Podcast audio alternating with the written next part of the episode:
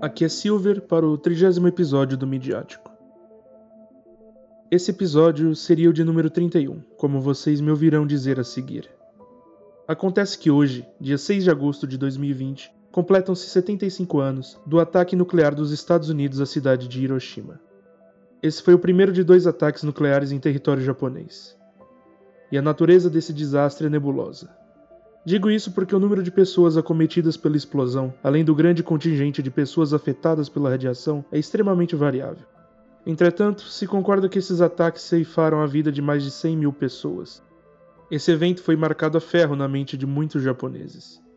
Esse terrorismo de Estado resume um dos capítulos mais sórdidos da humanidade. E por isso temos que lembrar dele, pois a humanidade ainda está em luto.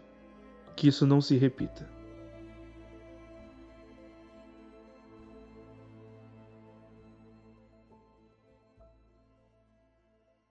Pois é, pessoal, esse é o nosso 31 suicídio social.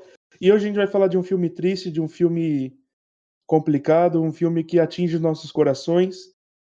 Hotaru no Haka, ou Túmulo dos Vagalumes, que é um filme escrito e dirigido por Isao Takahata, que se passa nos últimos momentos da Segunda Guerra Mundial.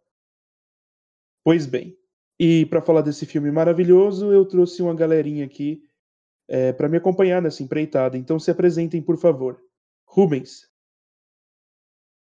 Oi, galera. Sou o Rubens e a cagada começa de verdade depois que acabam as balas de fruta. Faz sentido, faz sentido. Ramon. Olá, pessoas. Os horrores da guerra são memórias que não devem jamais ser esquecidas ou diminuídas. Bendito. Helena. Oi, gente. Bom, primeiramente, é, eu demorei muito para assistir esse filme porque eu sabia que era triste. Hoje tomei coragem, assisti e realmente é triste. Odiei nota 10. Fantástico. Douglas. Sem palavras para descrever os horrores de um Japão pós-segunda guerra. Sim. Bruno. Vou caçar mais de um milhão de vagalumes por aí. Não, cara, não, não. Meu Deus, por quê? Rogério. Eu não sei direito o que falar, principalmente depois dessa. Mas além da minha vontade de dar um cascudo naquela desgraçada da tia deles. Só isso. Muito bem. Desejo de todos nós. E eu sou o Silver, o host e é isso aí, pessoal.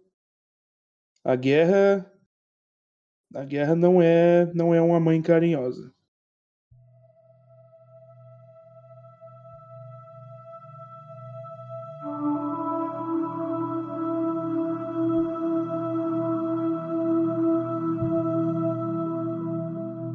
Pois é, e é desse filme que a gente vai falar, como eu já disse, escrito e dirigido por Isao Takahata, é um filme que estreou em 1988, foi exibido em sessão dupla com é, Tonarino Totoro ou Meu Vizinho Totoro, do qual a gente já tem um podcast.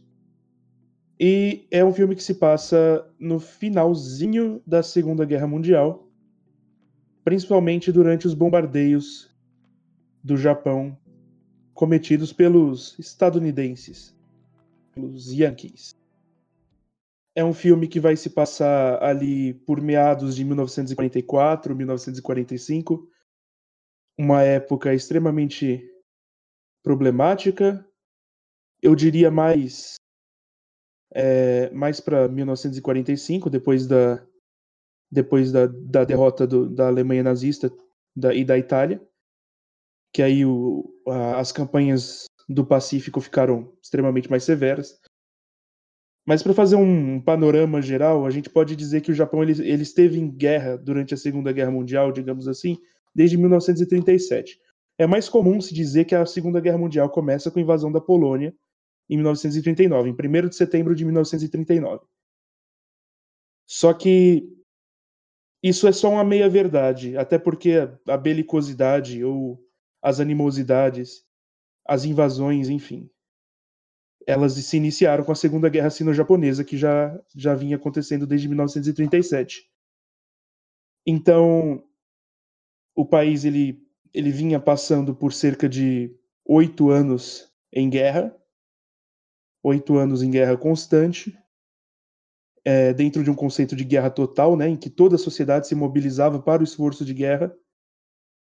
Tudo que se fazia no, no dia a dia servia ao esforço de guerra, então existe um, uma grande valorização da produtividade, isso a gente consegue ver, inclusive, é, no como as pessoas julgam o, o garoto é, por não trabalhar, por não conseguir um emprego, enfim.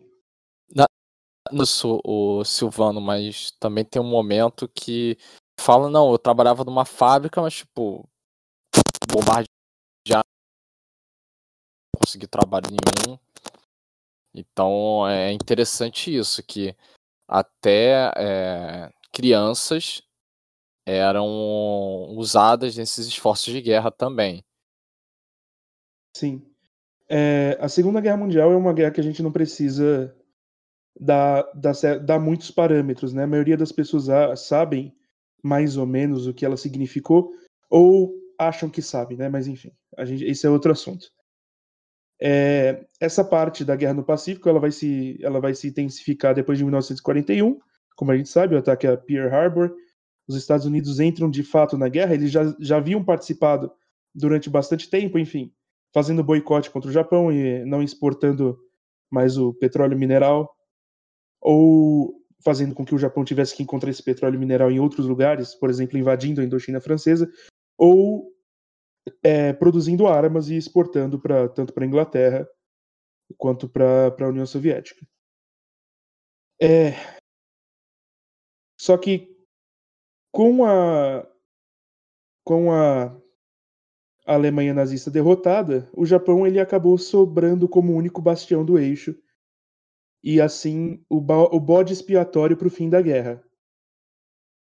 É, e a gente sabe, populações inteiras elas são martirizadas por conta de guerra.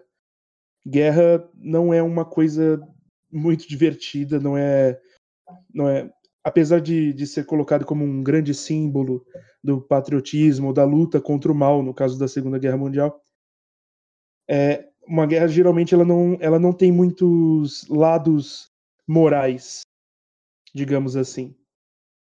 Então aconteciam esses eventos no, é, nas, nas capitais japonesas, nas principais cidades japonesas, como, enfim, Tóquio, Kyoto só não foi bombardeada desse jeito justamente por conta da, da, da, da valia histórica da cidade, mas grandes cidades foram bombardeadas com é, grandes cidades foram bombardeadas com bombas de fósforo. E o que são bombas de fósforo? É, são é, objetos explosivos que funcionam como funciona um coquetel Molotov. Como funciona um coquetel Molotov? Agora eu digo. Um coquetel Molotov é uma junção tanto do vidro, quanto da gasolina, quanto de óleo. O Molotov ele não explode necessariamente, apesar dele também fazer isso. A ideia do coquetel Molotov é incendiar aquela gasolina é, espalha, enfim, faz causa uma pequena explosão que incendeia aquele óleo e aquele óleo se espalha e, e gera uma combustão no local onde ele cai. A bomba de fósforo ela funciona mais ou menos assim, só que ela é algo mais profissional, digamos assim.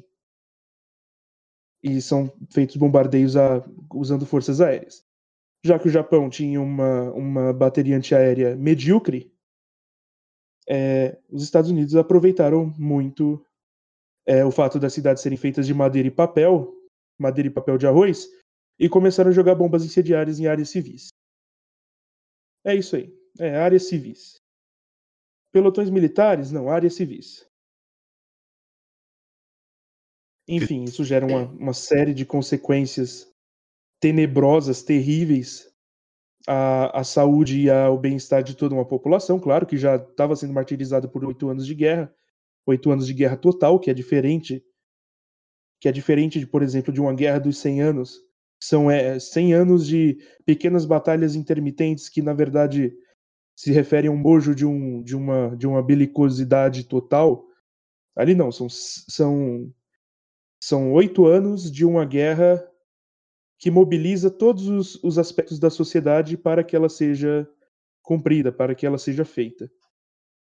Então, já uma população já martirizada por isso, com boa parte da sua população masculina morta, é, também tem que lidar com o incêndio de suas casas o incêndio de suas casas, muitas vezes com suas crianças, com suas famílias dentro. É o que acontece, inclusive, com a, com a mãe dos com a mãe dos, dos, dos dois personagens principais desse filme. Lembrando, Silvano, que boa parte das construções do Japão eram feitas à base de madeira. Sim. O... A... Madeira e papel de arroz. Sim, o concreto ele passa mais ativo no Japão, principalmente quando a gente tem medidas de você lidar com terremotos.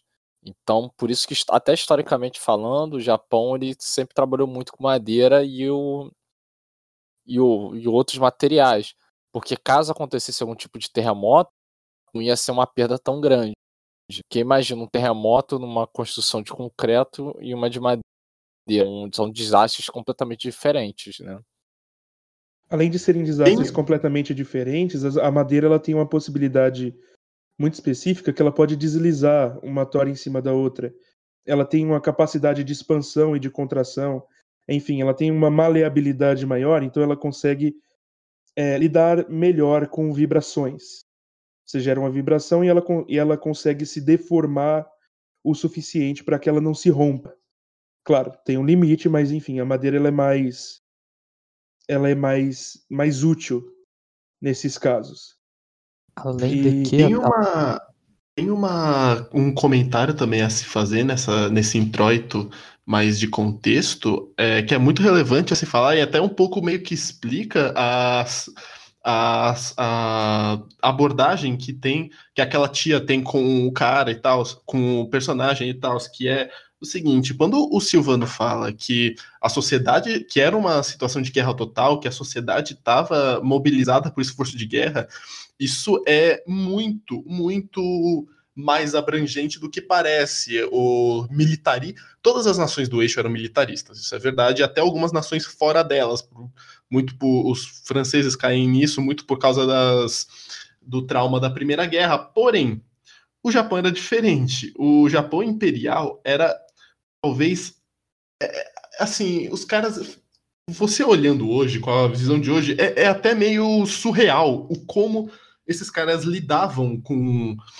com o fato de estar em guerra, com o fato da nação. O, nacionalismo japonês era algo muito, muito bizarro. E você vê ecos disso, porque, claro, né, numa situação de guerra total, as pessoas não vão mudar de cabeça de uma hora para outra. E, e pensa, por que, que o Japão sendo uma ilha, tinha uma bateria medíocre, antiaérea. Eles não achavam que, ele, que isso poderia acontecer? Não, porque eles tinham tanto primor na su, em sua marinha, em seus marines, que a ideia para eles de que a marinha per, iria, poderia perder é, assim, era até um, um, crime você falar, né? Era até uma coisa que não passava, que que não passava pela cabeça deles a um nível emocional. Tipo, o Japão não vai perder, a gente não vai se render, a gente, a gente não precisa dessas armas defensivas, nós vamos atacar, nós vamos dominar o, a Ásia e tal. É, e no final da guerra, assim, em 44, todo mundo já sabia o que ia acontecer. O Japão já estava derrotado militarmente, né, desde, se eu não me engano, de Midway ou de Guadalcanal. E tem, tem algumas batalhas que são pontos de virada em que o, o Japão estava assim, de portas abertas para os aliados, porque eles não tinham mais exército, eles não tinham mais força aérea, não tinha mais nada ali. Porém, a ideia de que eles iam que eles poderiam perder e que eles iriam ser derrotados era uma coisa inimaginável para eles. E quando a, e quando a tia fala que, que, o, que o menino já está grandinho para fazer o seu dever, ela tá, sabe, cuspindo propaganda de propaganda do tempo de, uma, de guerra, né? E, e, a ideia da guerra total, assim, ela tá cuspindo na cara do moleque, sabe? E, o modo como eles encaravam tudo aquilo era uma, era uma coisa muito louca e muito fora da nossa realidade aqui no Brasil de 2020. Tá? Então, isso dá um contexto sobre como, por que, de como, como a situação chegou a esse ponto, sabe? É, Rubens, isso até é explicado no filme quando o agonista ele fala, poxa, mas como assim o Japão perdeu? Tipo, não, não É, tem exato, a possibilidade. A no- rendição incondicional. Não, não existe isso. Não existia isso na mente dos militares. É, tem um, um filme muito interessante sobre é, isso, que é, para mim, é, é uma. É um, são dois filmes, na verdade, que é o Conquista da Honra e o Cartas de Iwo Jima. É, para mim é uma visão muito boa que é a guerra e feita dentro de um mercado hollywoodiano que geralmente é, cria uma visão muito maniqueísta e muito heróica da, da Segunda Guerra Mundial e de certa forma também da Guerra Mundial. É, e tem um personagem central que ele fez até o último Samurai, esqueci o nome do, do ator. Ele é um oficial japonês que tinha estudado nos Estados Unidos e, e depois ele volta pro, pro Japão comandar tropas e ele é percebe Watanabe, cara? Isso é o Ken Watanabe, exato. Eu, fugiu a, o nome dele.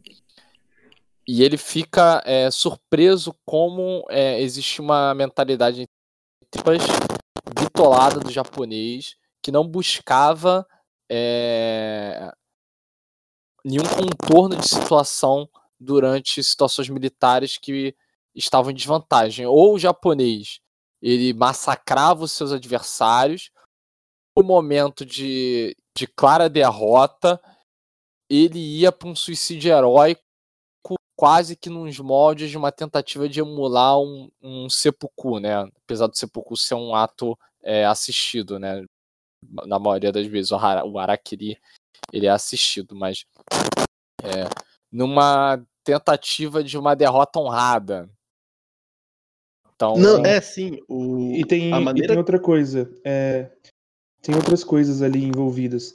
A maneira com que a- o Bushido, ou a maneira com que a, a, a tradição samurai ela se, ela, ela se mesclou a, essa, a esse tipo de exército ocidental, um exército treinado, um exército profissional, é, gera, gera esses, essas questões, né?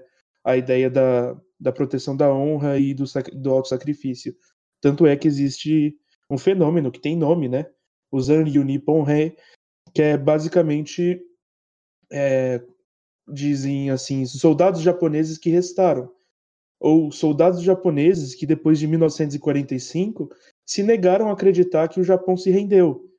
O último encontrado foi nos anos 80, nos anos 1980. Tanto é que existe até um fenômeno aqui no Brasil, se vocês forem ler, os- ler o livro, o nome do livro é Corações Sujos, que tinha um grupo de, de nipo brasileiros, de pessoas, é, é, de imigrantes japoneses, que se negavam a acreditar que o Japão havia se rendido e, e criaram um grupo, grupo de extermínio para matar outros japoneses que acreditavam que o imperador tinha se rendido. Eles não, eles negavam aquilo até a morte.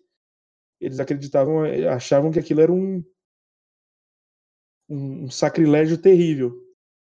Então, é interessante. Eu só um comentário. Quando eu estava falando sobre construção de madeira, construção de concreto, uma vantagem também da construção de madeira nesses casos de desastres naturais, porque é bem mais provável que uma estrutura de madeira possa ser reaproveitada do que uma estrutura de concreto. Então tu tem mais essa vantagem também. Além do material absorver melhor as deformações, como o Silvio já tinha comentado, tu tem esse aspecto, entre várias aspas, lego da construção de madeira. Ela é quando ela chegar à ruína, quando ela realmente perder a sua estabilidade estrutural, é muito mais provável que ela desmonte do que os elementos realmente quebrem. Então, você consegue reaproveitar mais. Fantástico. É, ok. E fechando aqui essa parte, esse filme ele vai tratar de, de uma questão menos geral, menos macro história. Ela vai trabalhar da micro história, né? A ideia da, da história da vida privada, ou a história das pessoas. É, tudo, que isso, tudo isso que a gente falou é cenário. E tudo isso a gente tem que ter previamente na nossa cabeça. A gente tem que identificar que o período histórico é aquele, histórico. A gente tem que identificar que o período histórico é aquele. A gente tem que identificar é, o que tudo que acontece significa para aquelas pessoas. A partir daí, o filme ele traça as conclusões dele. E e é basicamente isso. São pessoas sofrendo pelo terror da guerra. Crianças legadas ao esquecimento, legadas à sarjeta e legadas à morte. Então, eu acho que isso é o suficiente para a gente entender mais ou menos onde o filme se situa. É extremamente importante, até porque é um, é, é um filme que entra dentro do gênero do romance histórico, né? Se fosse literatura, mas é um, é um filme que é uma ficção histórica na realidade. Então é bastante interessante. Vamos entrar aqui para as nossas impressões iniciais sobre o filme em si. Então, fale aí o que, que você achou. Ramon. Então, galera, Túmulo dos Vagalumes é uma experiência extremamente angustiante. A primeira fala do filme é o anúncio do personagem principal. Hoje é dia 21 de setembro de 1945, o dia em que eu morri. Imediatamente nós vemos os últimos momentos desse personagem. Os lábios secos, os ossos aparentes, sem força para qualquer tipo de movimento. Apenas aguardando a sua morte, junto com outras crianças em uma estação de trem em uma espécie distorcida de uma vaga, de uma cova coletiva. O policial que encontra o corpo do garoto é a primeira fonte de angústia que esse filme me gera. É a normalização do horror. Os terrores e o estado de exceção se tornaram algo comum. Todos agem com normalidade ao ver uma criança roubando para ter o que comer, ao mostrar uma mãe queimada viva para o filho, ao retirar corpos em estado de decomposição de um hospital de campanha, ao receber uma criança com desnutrição em um consultório médico. A segunda fonte de angústia desse filme são os momentos alegres das crianças. Eu não consegui compartilhar da felicidade delas em nenhum momento, porque aquela alegria era um sentimento frívolo perto da situação que elas se encontravam. Além de que, como o filme começa, eu já sabia que as vidas delas seriam ceifadas muito em breve. A consciência de que aqueles momentos que eu estava acompanhando eram os últimos momentos daquelas crianças me impossibilitou de sentir qualquer coisa que fosse remotamente próxima de alegria. Túmulo dos Vagalumes é um filme extremamente angustiante. E a pior parte é o saber que toda essa angústia que eu senti é apenas uma pequena fração perto do que os atingidos pela guerra sentiram e ainda hoje sentem. Me arrepiei. Muito bem. Rubens. Então, é...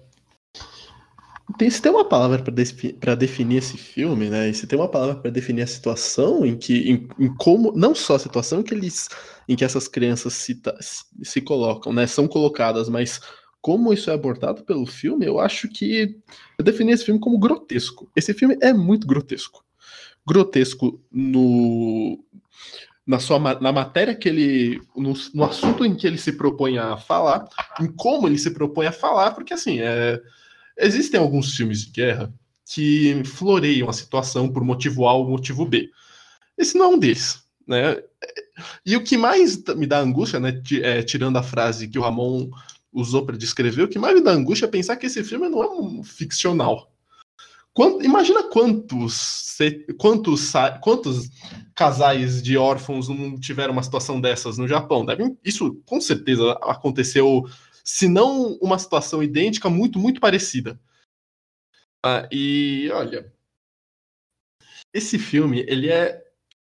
Assim, é, tem muitos comentários a se falar dele, a gente está numa situação meio introdutória, mas é muito grotesco. É, ver a, a menina, a menina, ver a mãe deles, o modo como o cara vê a mãe deles morrer, né? Toda enfaixada, com umas queimaduras ferradas. Né, o modo como ele é expulso, como ele é praticamente expulso da casa da tia, porque entre aspas, ele não tá ajudando em nada e, não, e ele não consegue trabalhar e até, as, e até uh, as, os momentos felizes dele são vitórias pírricas, né? Do tipo, hoje eu consegui comida, mas e amanhã? E amanhã, né? E depois? Tipo, o cara, não, eles não têm, essencialmente, eles não têm como conseguir um, uma sobrevivência ali no, a partir do momento que eles vão pro. que eles perdem os pais eles vão para aquele abrigo, né? Esse filme é muito grotesco e a cena final, né? a gente ainda vai comentar mais sobre ela, mas a cena final deles sentados e sentados e, e observando o Japão avançar, né? Ou seja, a história deles ser esquecida, enquanto o Japão se moderniza e joga tudo isso para debaixo do tapete, é é a cartada, é a crítica final do, do diretor sobre o modo como o Japão lida com o seu passado sombrio. Né?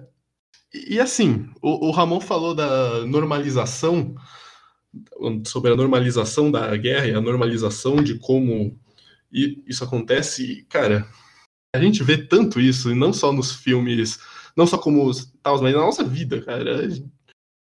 É, isso poderia estar acontecendo numa rua de São Paulo, sabe? Isso poderia estar acontecendo numa rua de Florianópolis ou sei lá. Mas me pegou bastante essas situações e, cara, é grotesco define esse filme, né? Grotesco, grotesco é a palavra que eu usaria para descrever. Certo. É... Helena. Bom, como vocês já disseram, é, realmente, o que acho que a mensagem mais forte que o Takahata dá por esse filme é a desumanização da guerra. Parece que, tipo, eles, eles vivem isso e começa a ser comum para eles, como o Ramon fala. Que até a cena lá do, do começo, que o, o policial lá dá uma mexida no protagonista e, tipo, ah, mais um morreu. É isso. E, ao mesmo tempo, eu acho por mais que são cenas, parece, de alívio, onde a gente vê os protagonistas mais alegres, mais contentes, ainda pode pesar pra gente, porque a gente sabe que, tipo, o que eles vivem e é uma tristeza, mas eles estão tentando, tipo, viver e ainda encontrando, tentando encontrar motivos para viver. Então, eles, eles tipo, a própria Setsuko, tipo, se diverte com coisas, tipo, entre aspas, banais, né? Tem até aquela a cena depois que ela morre, que tipo tem ela ali correndo com o lençol, ela jogando joquem entre com ela mesma no reflexo da água. Então são momentos comuns que, que acontecem na guerra, né? E me lembra muito também outros filmes que, tipo, tem essa temática, como outra animação, que é o In the Corner of the World, que se passa em Hiroshima.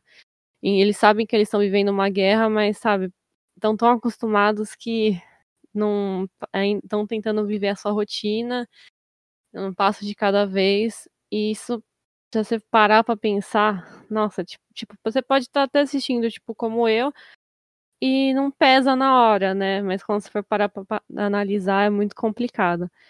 E a relação dos dois irmãos é muito impactante e emocionante. Então, acho que o Takahata acertou aí na hora de fazer o filme, um roteiro importante e uma mensagem interessante. Muito bem. Douglas. Tá, eu vou retomar um assunto de memória, porque é impossível falar de filmes de guerra no Japão sem falar na como você pensa a memória e depois como você pensa a questão de trauma coletivo. Porque, principalmente nós somos com filmes norte-americanos que veem a Segunda Guerra como algo bom, algo moralizante, uma luta contra, entre o bem e o mal. E quando passa para o, o lado derrotado, é, a gente começa a perceber é, a relação da memória e que ela tem naquela guerra e os traumas que ela causa, né? No, o, falar, né, no caso da memória, é, uma, é algo interess, interessante porque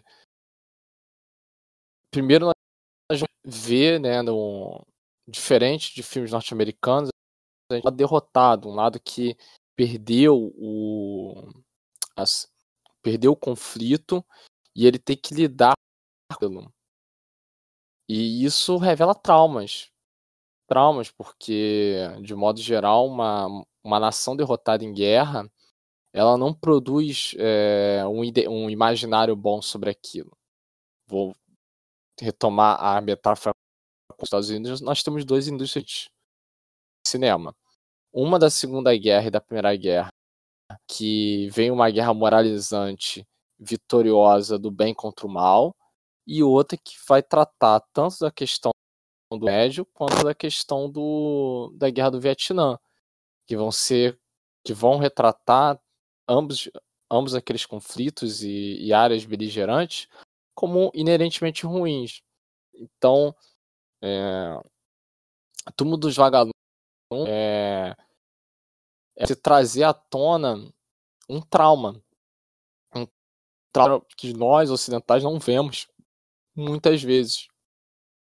E talvez o Japão é, consiga lidar em visto a polêmicas, por exemplo, com o autor de Boku no Hero, que foi fazer uma, uma referência a uma invasão a, da Coreia. Do, ele foi utilizar um personagem, o nome de um personagem histórico que fez experimentos é, totalmente antiéticos e desumanos durante uma incursão que o Japão fez de, de tentativa de dominar o território sul, é, sul-coreano, desculpa, o território coreano. Então, e, e, que também é visto ali por aquela região próxima como um ato imperialista e, e desumano. Então, é, o Japão ainda não dar, é, entendem? Estou trazendo um, um exemplo que, tipo, foi um autor querendo fazer uma brincadeira, como ele geralmente faz com, com nomes, só que ele, foi, ele acabou mexendo com uma que é muito delicada, que muitas vezes eu, eu pela, pela experiência consumindo né, o, cultura japonesa, eu percebo que não é algo tão discutido. Pela quantidade de, discussões que parece que ficam à míngua. Você vê coisas antes da Segunda, da segunda Guerra Mundial, é, você vê coisas depois da Segunda Guerra Mundial, você não, geralmente não vê as coisas ali daquele momento. É, e felizmente nós temos materiais como o Game Pés Descalços também, que vão tratar desse horror. Então fico muito feliz de ver esse filme. É um filme que ele te choca e feito para isso e num tempo que a positividade, como diria o é, tomou a discussão, o ver um filme com essa negatividade e te causa e, esse convite a pensar, eu acho extremamente pertinente e poderoso. Muito bem. Bruno, Cara, esse filme me fez pensar no. Tipo, parando para pensar nas coisas que o, Silvano falou já, na, na, parando para pensar nas coisas que o Silver já falou no começo da contextualização histórica, que os americanos eh, optaram por atacar civis. De ponto de vista estratégico, bélico, é, talvez faça mais sentido. É um crime hediondo de guerra, mas faz sentido a desestabilizar a, a população, é, enfim, desestabiliza a população, desestabiliza o país inteiro, isso, isso, reflete no, no próprio exército, né? Tanto que as fábricas foram, foram diminuindo, acabou, acabou, acabou matéria-prima, enfim, e isso me faz pensar num negócio que os Estados Unidos, ele meio que, claro, teve um monte de vida de, de soldado que talvez não queria ir para a guerra, mas os civis do, americanos é, não sofreram nem um pouco né, né, nessa Segunda Guerra Mundial. Isso é um pouco revoltante é, em, na maneira como eles se portam como heróis uh, dos Estados Unidos. E esse filme ele tem uma característica curiosa, porque em nenhum momento eu senti raiva da, da tia do, deles eu entendi. Eu tava assistindo com meu pai e ele falou assim: é, na hora que aperta, é, realmente vem o pior da, da humanidade. E a. E assim, a estratégia que o.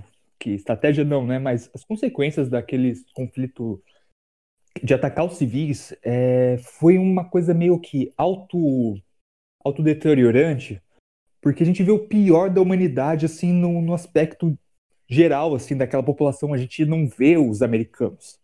A gente vê o pior da, da humanidade no, no contexto japonês contra os japoneses. Tipo, os americanos são um avião, eles são uma, uma força da natureza no contexto daquele filme. Então a gente vê uma podridão é, é, que causada pela guerra que é quase moral em cima daquelas pessoas. Tipo, a tia foi piorando, o menino passa a roubar por e, e começa a. Eu penso, cara, esse menino ele é tão. Ele tá passando necessidade, óbvio, né? Mas ele é tão bonzinho. E por que, que aconteceu isso com ele? Que, o que levou ele a esse limite? É, nem a nem a Setsuko, que tipo é, é, uma gracinha, cara, mas ela é uma criança chata no filme. Meu, eu tava assistindo com meu pai e meu pai, tipo, putz, nossa, criança é assim mesmo. Daí, pois é, pai. Ela não é uma criança moer, que nem uma coisa, uma coisa tipo, glamorizada no, no, no moer japonês. Tipo, ai, criança fofinha. Não, ela tem seus momentos fofinhos, mas ela, pô, é uma criança difícil de, de, de cuidar. E, putz, é, toda vez que eu vi aquele moleque cuidando da menina, pensei, poxa, não tem nenhum momento de felicidade desse menino, cara. E, pô, é, e é engraçado que eu tava reparando na, na fotografia que os momentos de felicidade do filme são umas coisas tão. É tão tipo se contentar com migalha. Quando a, a, a, quando tem aquela água, um cano de água furado, e enfim, é, é, tipo uma água tão miserável, mas é, ela é retratada de uma maneira tão. como se fosse uma, uma fonte do, do Olimpo, tão bonita que, cara, eu, é um contraste muito esquisito para mim. É, esse filme choca, esse filme faz você pensar que tempo de guerra é, a população sofre e, e, ela, e ela vai reagir da, maior, da pior maneira possível mesmo, que pô, não, não, não consegui sentir raiva daquela tia. É, guerra, uma merda mesmo. Ok. Rogério, desativa o microfone. É um filme de, é Obrigado. um filme de guerra da Ghibli, né, cara? Então, então tinha que ser dessa forma, né? Não ia ser aqueles filmes de guerra que a gente está acostumado. É um filme, é um filme de guerra, mas é um negócio muito mais intimista. E o que me me ganhou mesmo nesse filme é o que geralmente está destruindo a gente, que está mostrando pessoas comuns ali, né, é, lidando com a guerra. Não é um campo de guerra, não é soldado atirando, não, são as pessoas comuns tendo que lidar com os, todos os efeitos colaterais, assim, horríveis. E, e é, é, a forma Ghibli de retratar a guerra, né? E eu, eu amo isso. E uma, uma das coisas que eu mais, assim, fiquei reparando no filme e que me emocionou também foi porque ali tá, tá, tá falando de morte de uma forma crua e fria. Tá mostrando o lado visceral da vida. Então, eu fiquei olhando como cada um reage, como, como cada um lida com a morte.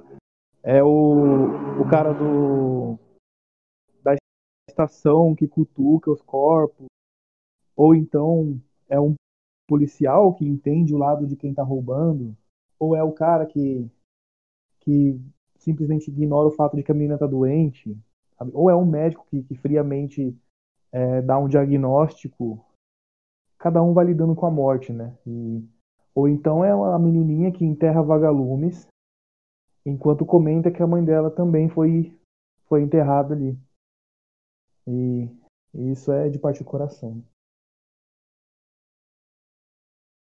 Sim. Bem, como todos aqui disseram, um filme extremamente comovente. Eu acho.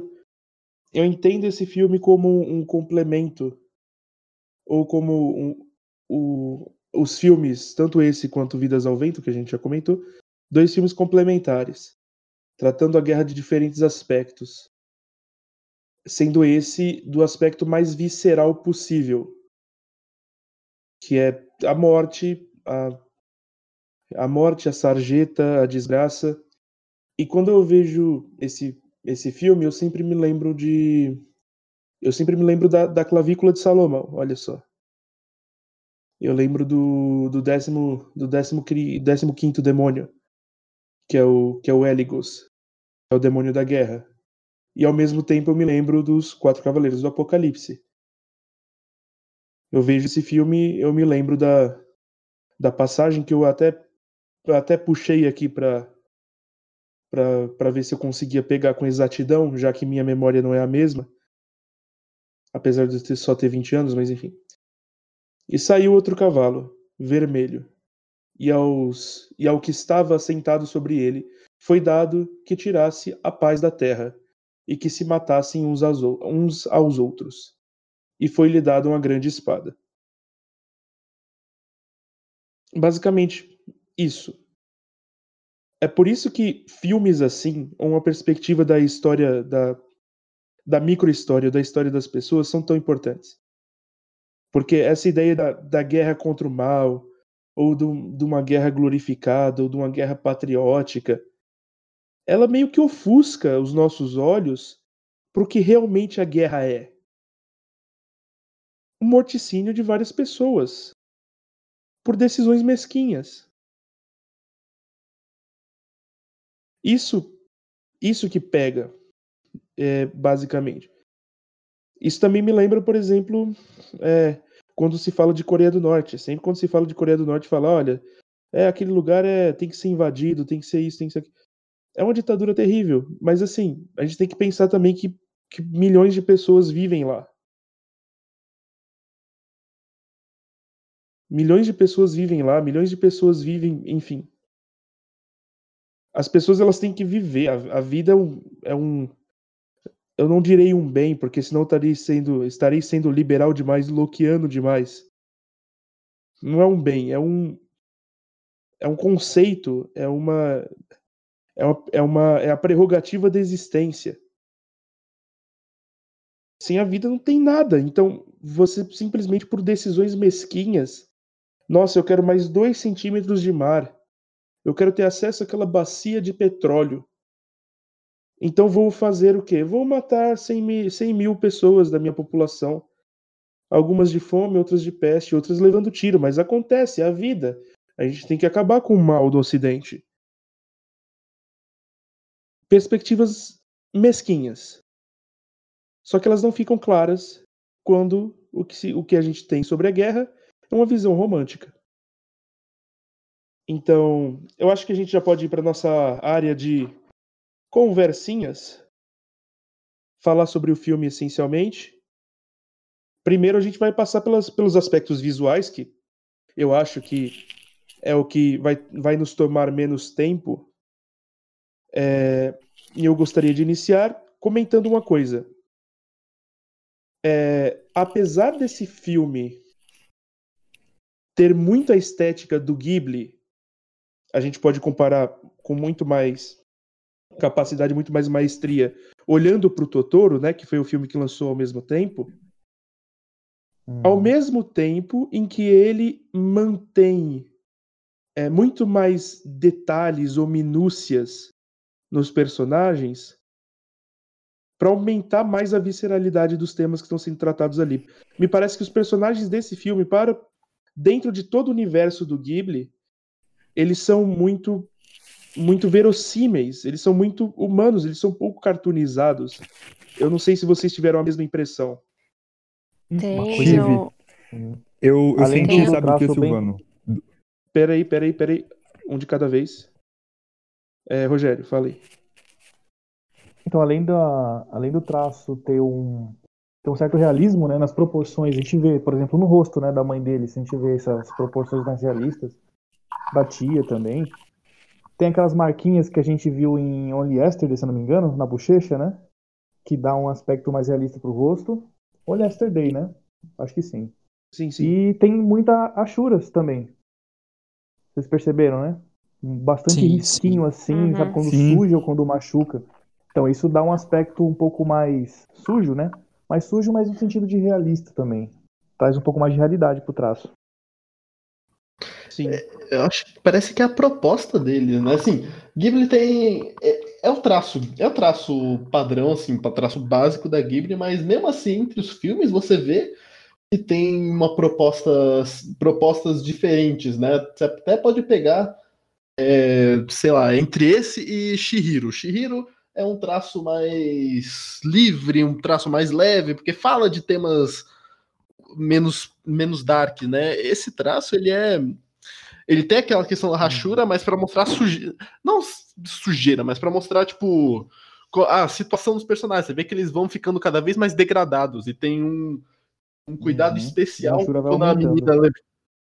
É, então, sim, e quando a menina levanta o aquela roupinha pro médico, você vê que é, já tá, né, em estado uhum. famélico, ela já tá naquele estado é, pele e osso, cheia de pústulas, assim, tem um cuidado muito direcionado, né? Um cuidado que é muito direcionado uhum. justamente para mostrar mesmo, tá ligado?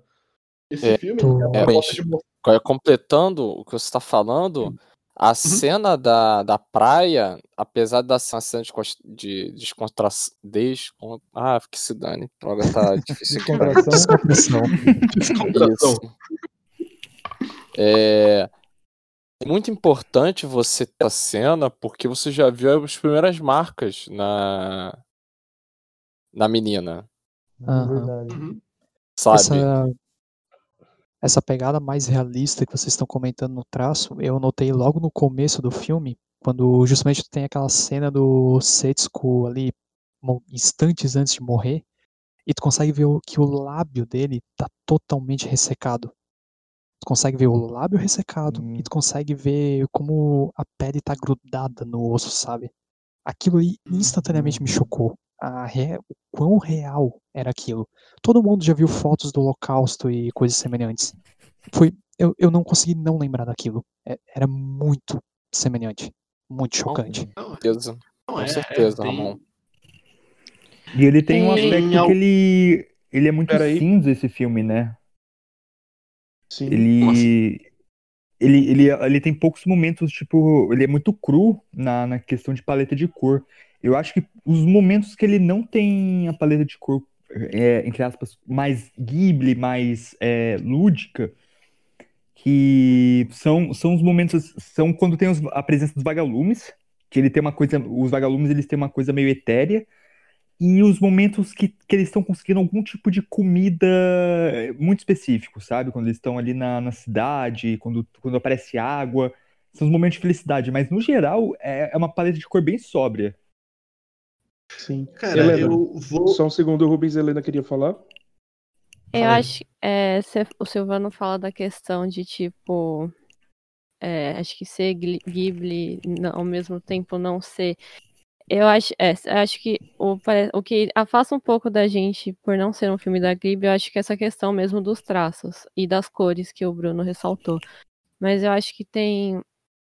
Eu não sei, não sei explicar, mas tipo. Tem ainda aquele negócio de tipo, aos detalhes, né? Que a Ghibli gosta de fazer. E eu acho que até uma cena que eu posso exemplificar isso é quando eles estão indo morar naquele lugar, né? Perto do lago. E a Setsuko pergunta pro irmão: ah, mas onde eu vou fazer xixi? Daí ele tá respondendo ela, e aí ela pega assim, fica olhando pro lado pro outro, tipo, como se fosse uma criança distraída, sabe? Esses movimentos importam, eu acho que é aí que começa, né? E, e volta, né? E acho que uma curiosidade aí da animação, que é o, é o ponto o ponto triste do Takahata, né? Que ele. Eu falei isso no cast dos Amadas, ele foi. Ele tem a cena lá da melancia, ele odeia essa cena, porque ele achou que ficou muito estranho na hora que cortou a melancia. uhum, é né? Nesse mérito da animação, teve outra cena que me chamou a atenção nisso, que é quando eles vão tomar aquele banho de mar, e tu tem toda a sequência extremamente detalhada da Setsuko tirando a roupinha dela, cara. Isso me chamou Ai. muita atenção. Sim. Uhum. É, é, mais de é, Ela destoa mesmo. Ela... Então, curioso, eu, né? vou, eu vou retomar o que o Bruno falou desse filme ser mais cinza e mais é, é dark, assim. Eu, eu vou concordar em eu partes, mas não. acho que. Não, você falou cinza, né? Você falou cinza. É, mas eu vou, eu vou concordar em partes, mas, cara, eu não sei, eu acho que eu discordo no geral, porque assim, claro, ele tem partes mais cinza, tanto aquela cena, aquelas cenas mais escuras, né, quando é o, o fantasma do protagonista falando, até quando eles estão no trem e tal, e na transição, mas, cara, assim, eu vou fazer uma comparação meio louca, mas esse filme me lembrou, nesse, aspe nesse aspecto específico, Massacre da Serra Elétrica, o primeiro. Eu vou me explicar. Quê? Eu vou me explicar. O Massacre da Serra Elétrica é um filme de terror, Cético. slasher, não tem nada a ver com esse filme, só que o Massacre da Serra Elétrica, ele não é como os filmes de terror, um filme dark, um filme onde as coisas acontecem à noite, onde, onde o momento de respiro é geralmente o momento, o momento, do, o momento do dia, sabe? Não. Se você parar para pensar, o primeiro Massacre da Serra Elétrica, as maiores cenas de terror e as cenas de tensão acontecem ou, ou em, acontecem em ambientes muito iluminados, sabe? Acontecem ou nos- durante o dia, ou durante. ou em uma cena numa casa que tem uma luz relativamente decente. Tipo, ele, ele é um filme que ele foca as suas cenas mais pesadas, digamos assim, em ambientes que não são tradicionalmente lugares, entre aspas, é, assustadores, sabe? Como, por exemplo, é no Sexta-feira 13. Esse filme, eu faço essa comparação porque nesse filme as coisas acontecem, de novo, né? Nessa vibe do, do túmulo dos vagalumes de mostrar mesmo, esses, nesse, filme, nesse filme as coisas mais pesadas acontecem em- acontecem mesmo, sabe? Acontecem para todo mundo ver e eles e o filme quer, essa é uma das mensagens dele, o filme quer que você não esqueça. Então, quando a menina, quando você vê a criança em estado famélico, né, aquela criança morrendo de inanição, ela levanta, ela levanta a, pé- a camisa no médico e é detalhadinho para você ver, para você ver bem mesmo como tá a situação dela e comparar com aquela cena em que mostra ela entre aspas saudável quando eles estão na praia, né, e é um momento feliz é, tipo, é mostrado muito bem. Então, é por, por que, que eu fiz a comparação? Né? Porque nesse filme as coisas acontecem a, a olhos vistos, digamos assim. As cenas darks, incrível, incrivelmente, são as cenas mais soturnas, sabe? São as cenas mais solenes, mas não são aquelas cenas que te fazem chorar, tá ligado? As cenas que te fazem chorar Uhum. são muito é, deliberadamente bem, de- bem iluminadas e bem detalhadas e, e com um cuidado todo especial, entendeu? E compondo Nessa bem hora com essa. pode ver. Fala, Rogério. E, e nesse- nesses momentos aí que, que mostra na cara ferimentos e tudo mais, é nessa hora que você vê um aumento do realismo no traço. Uhum. Só pra complementar sim. aí sua fala.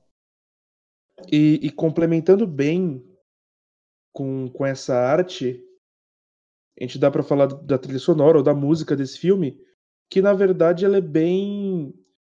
Ou ela é sutil, ou ela, na maioria das vezes, um pouco inexistente. Assim, a gente aprende em Hum, música, a gente aprende quando a gente faz música, em teoria musical, que silêncio também é importante. Existe marcação de silêncio em partitura. Silêncio também é importante.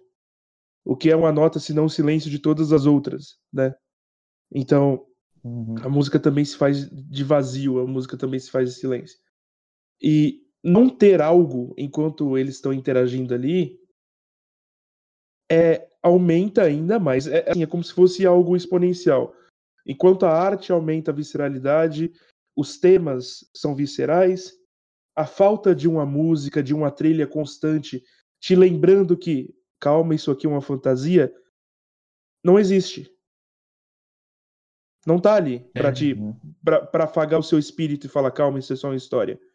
Uhum. É, né? Se você comparar com a trilha sonora de Kiki, por exemplo, ou de Porco Rosso, é porra. É, é muito menos ausente, né? Muito menos presente. Né? E a única música que eu acho que tem é aquela no final, né? Acho que só no final que tem uma música assim, mais instrumental. A- Às Não, vezes eu- tem, às vezes tem, mas eu acho que às vezes vem com impacto, né? A trilha, tipo, sabe, aconteceu alguma coisa e vem com um impacto bem alto a, a trilha. Mas é bem eu acho que são nas Sim. transições, ou não? Acho Quando que são as sim. Não, transições o- deles fantasmas. gente, E, e complementando uma coisa do, do Silvano e trazendo de volta o que eu falei ele sobre animação, a trilha ela é muito mais presente em esses momentos mais etéreos, né? Quando o filme ele tem um pouco mais de liberdade poética. Eu acredito que essa ausência também contribui para essa esse senso de realismo no, no filme, sabe? Uhum. Eu tô, tava Uhum. lembrando muito de. Vocês falando agora, eu tô lembrando muito da minha experiência com Serial Experiments Lane, que tem muito momento de até mesmo tédio. Mas eu, eu comentei em off com o Ramon com, sobre Lane, que Lane tem uns momentos assim, cara, o primeiro episódio é entediante, mas ele é um entediante que você gosta, porque ele, ele transmite bem a, a, a sensação de, de monotonia. E tem esses momentos, principalmente eu sinto na casa da tia, quando eles estão comendo arroz. É, é, é, é uma sensação assim, tipo, putz, isso é tão real, isso é tão um dia cinza, é tão aquele domingo que você pensa, putz, é é um dia miserável. E É tipo, o que, que você é- faria em dias que, de que você está vivendo uma guerra? Pois É é. uma É, coisa monótona, é, mas ao ele- mesmo tempo não. Como que é essa É, é, rotina, ele- né? é, é, é basicamente o Que filme rotina? falando assim, eu estaria aqui- morto. É basicamente o filme falando isso da- assim pra, pra gente. Isso daqui não é, não é a fantasia da Ghibli, isso daqui é uma realidade, tipo, é uma história ficcional, mas isso aqui é. Isso aqui aconteceu. De alguma, em algum Uhum. grau isso aqui aconteceu. Isso não é uma fantasia. E é um questão- uso muito Avançando. lindo, né, cara? Porque assim, o Silvano falou do silêncio e na hora eu pensei aqui, aparece um corpo ali todo enfaixado, cheio de mancha de sangue e silêncio. Cara, é louco isso, né? É um casamento perfeito, assim, porque pô, é, o filme tá te forçando a botar 100% da sua atenção naquele cadáver, naqueles vermes, sabe? Sim. Não tem musiquinha pra distrair, não tem nada É. puxando tua atenção pra outro lado. É tipo assim, encara, tá vendo isso aqui? Tá vendo? É, tipo, isso aqui se não chama tá- cru. É isso aqui cru. Não tem É. glória. Não- Isso. É, não tá Uhum. escuro, não tá escuro pra ficar meio escondido, não tem musiquinha pra distrair, não tem outra coisa pra você Aham. olhar no quadro.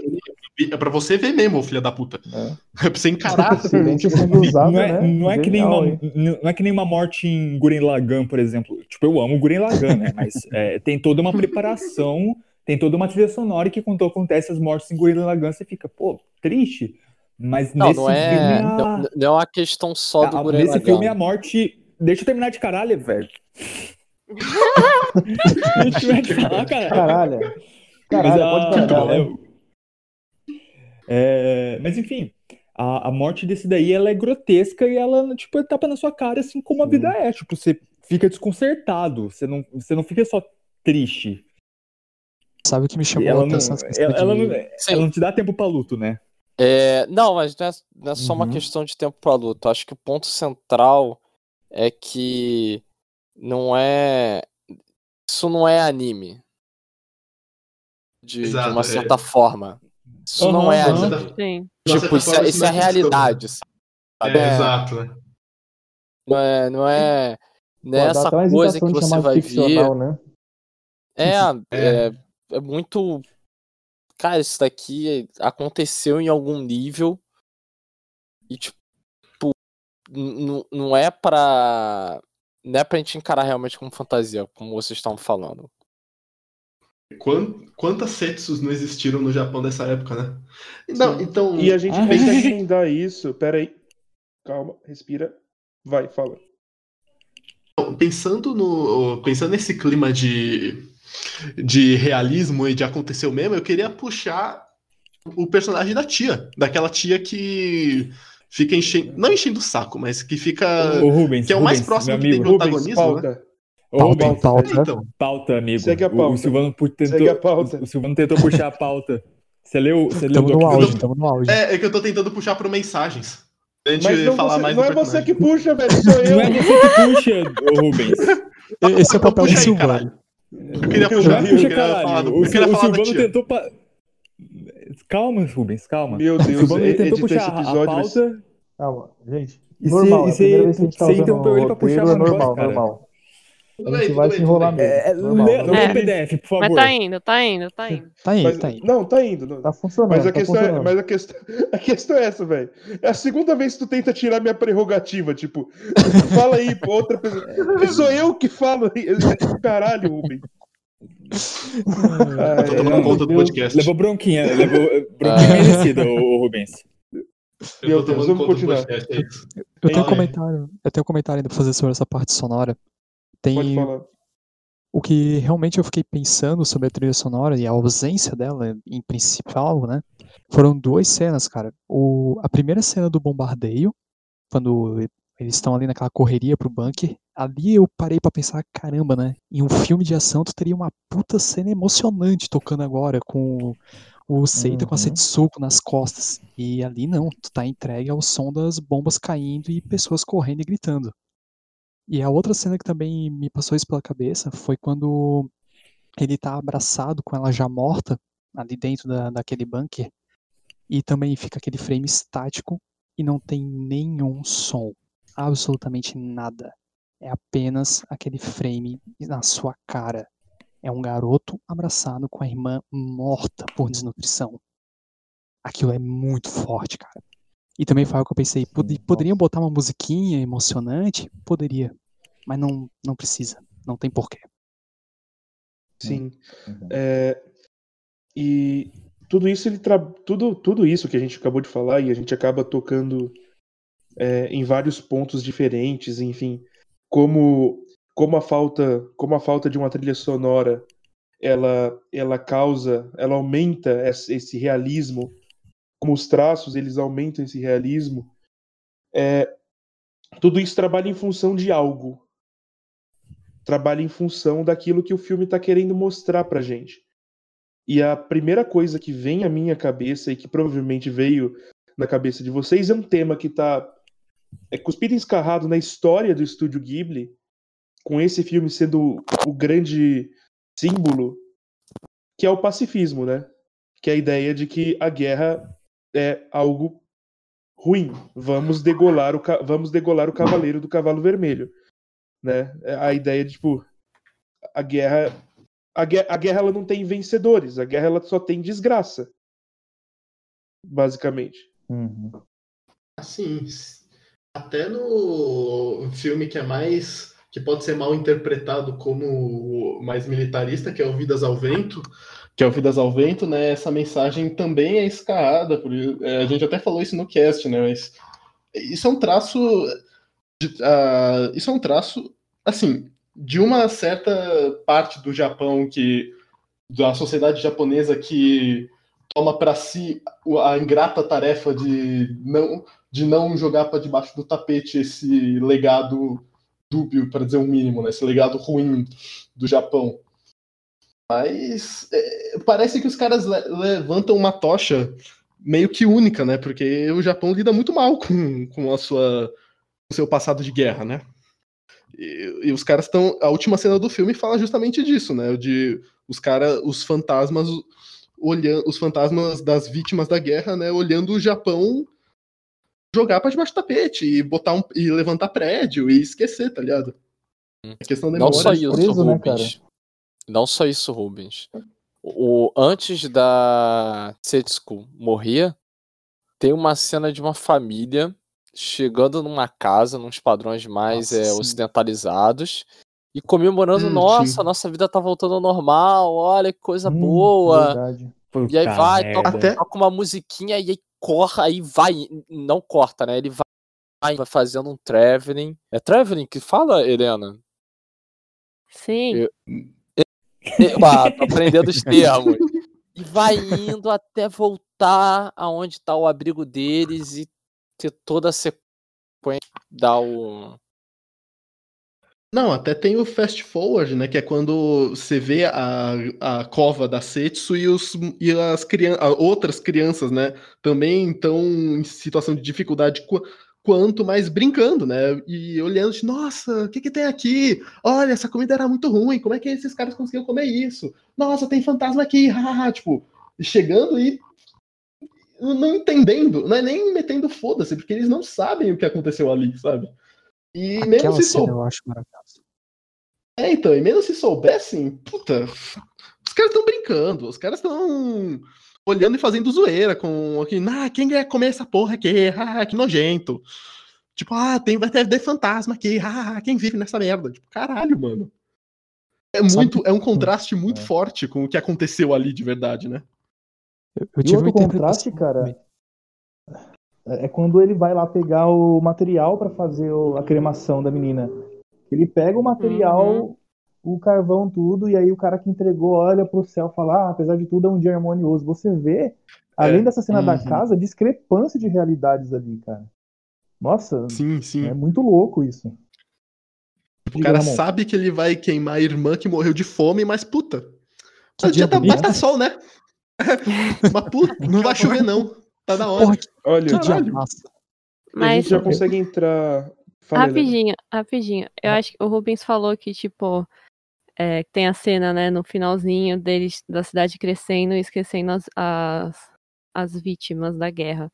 Eu acho que é uma questão muito importante. Eu não sei se eu vou ter capacidade de explicar isso, mas, tipo assim, eu acho que é no sentido de, tipo, por mais que. Porque depois da guerra, né, o Japão ele começa a viver um, uma crescente uma crescente econômico, né, graças aos Estados Unidos que financia, né, por causa que não queriam que eles eles tomassem, né, por causa da União Soviética, tal, tal, tal, vocês sabem, Guerra Fria, beleza. Mas eu acho que tem, tem uma questão muito forte de tipo assim, o Japão tá em mudança, certo? Mas eu acho que tem essa ideia de tipo, como o Japão é, ainda mais esteja em mudanças, mas ainda tenta resgatar essa memória que aconteceu na guerra, né?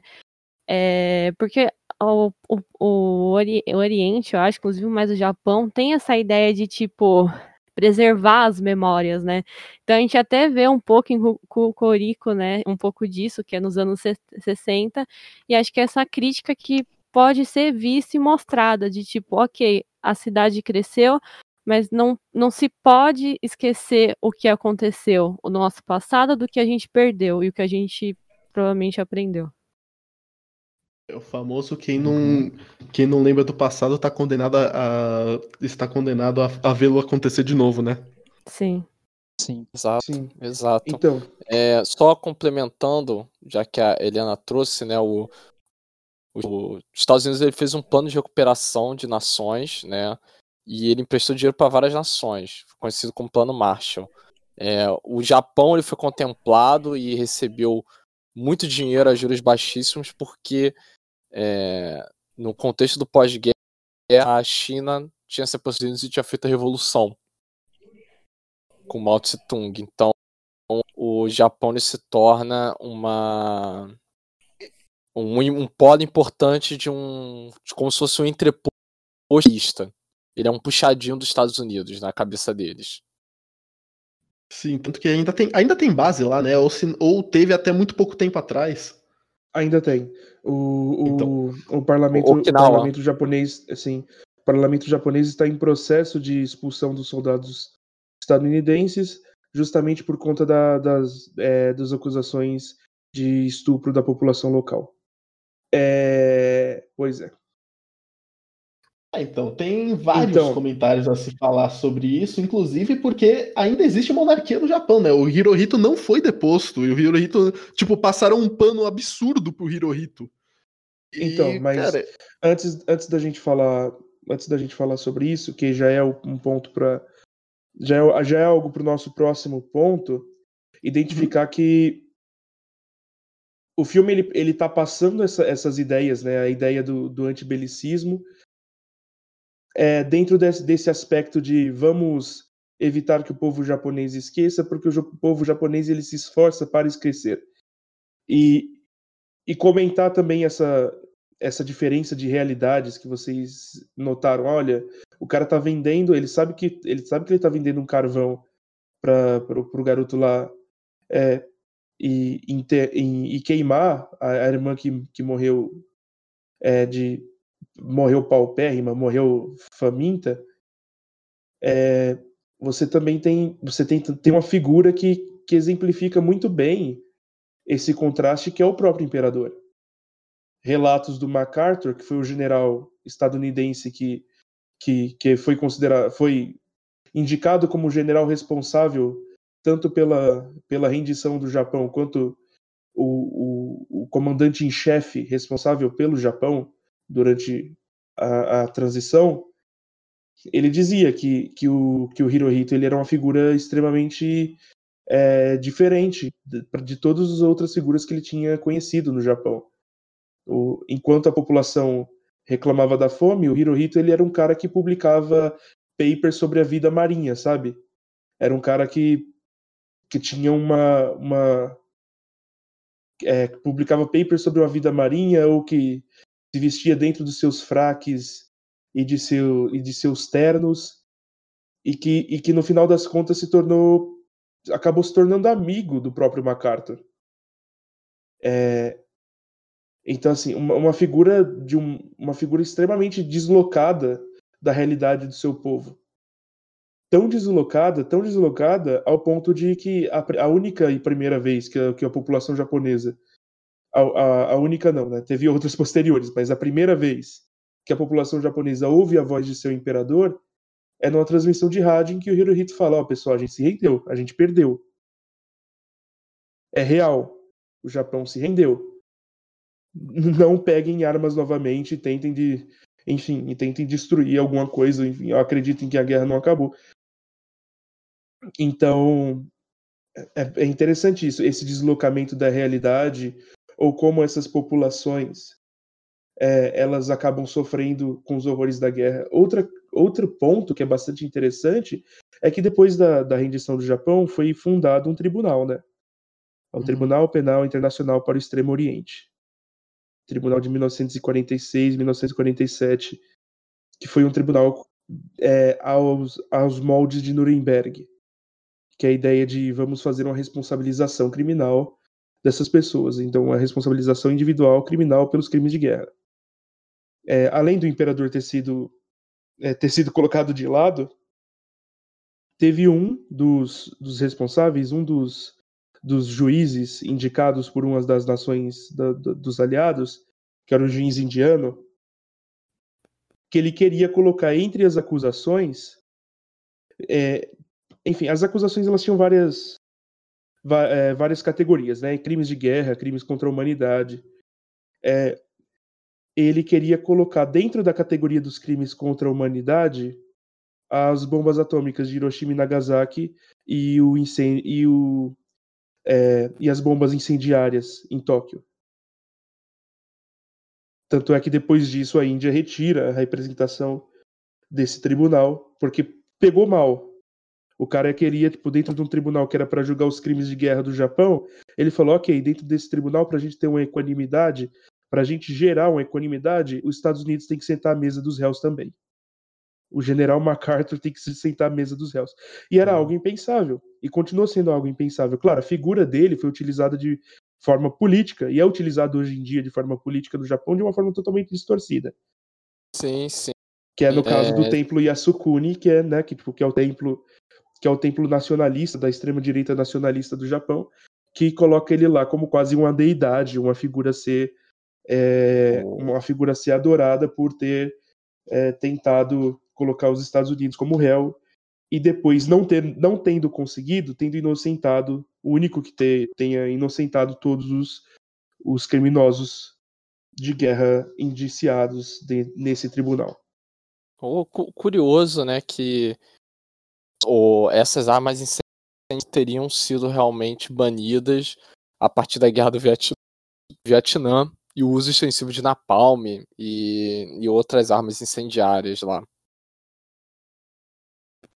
Então, mas essa questão da essa questão da memória, ela é um pouco complicada, né? Porque eu lembro de eu lembro que a gente tocou nesse ponto também no Vidas ao Vento e falando de que muito dos aspectos mais mais é, feios, não diria feios, mas mais danosos da cultura japonesa atual, até a cultura de anime e a cultura das idols, né? O Tokyo Idol que o diga, é, pode ser retraçado, pode ser traçado não da bomba em si, mas da maneira como os eventos, a bomba incluso, foram retratados e ainda são retratados, tanto na mídia mais estatal japonesa quanto por, por esses grupos mais nacionalistas, né, por esses grupos mais ligados ao a figura do Shinzo Abe, enfim, é, como isso ainda gera, gerou muito dano e ainda gera danos e questões no Japão de hoje.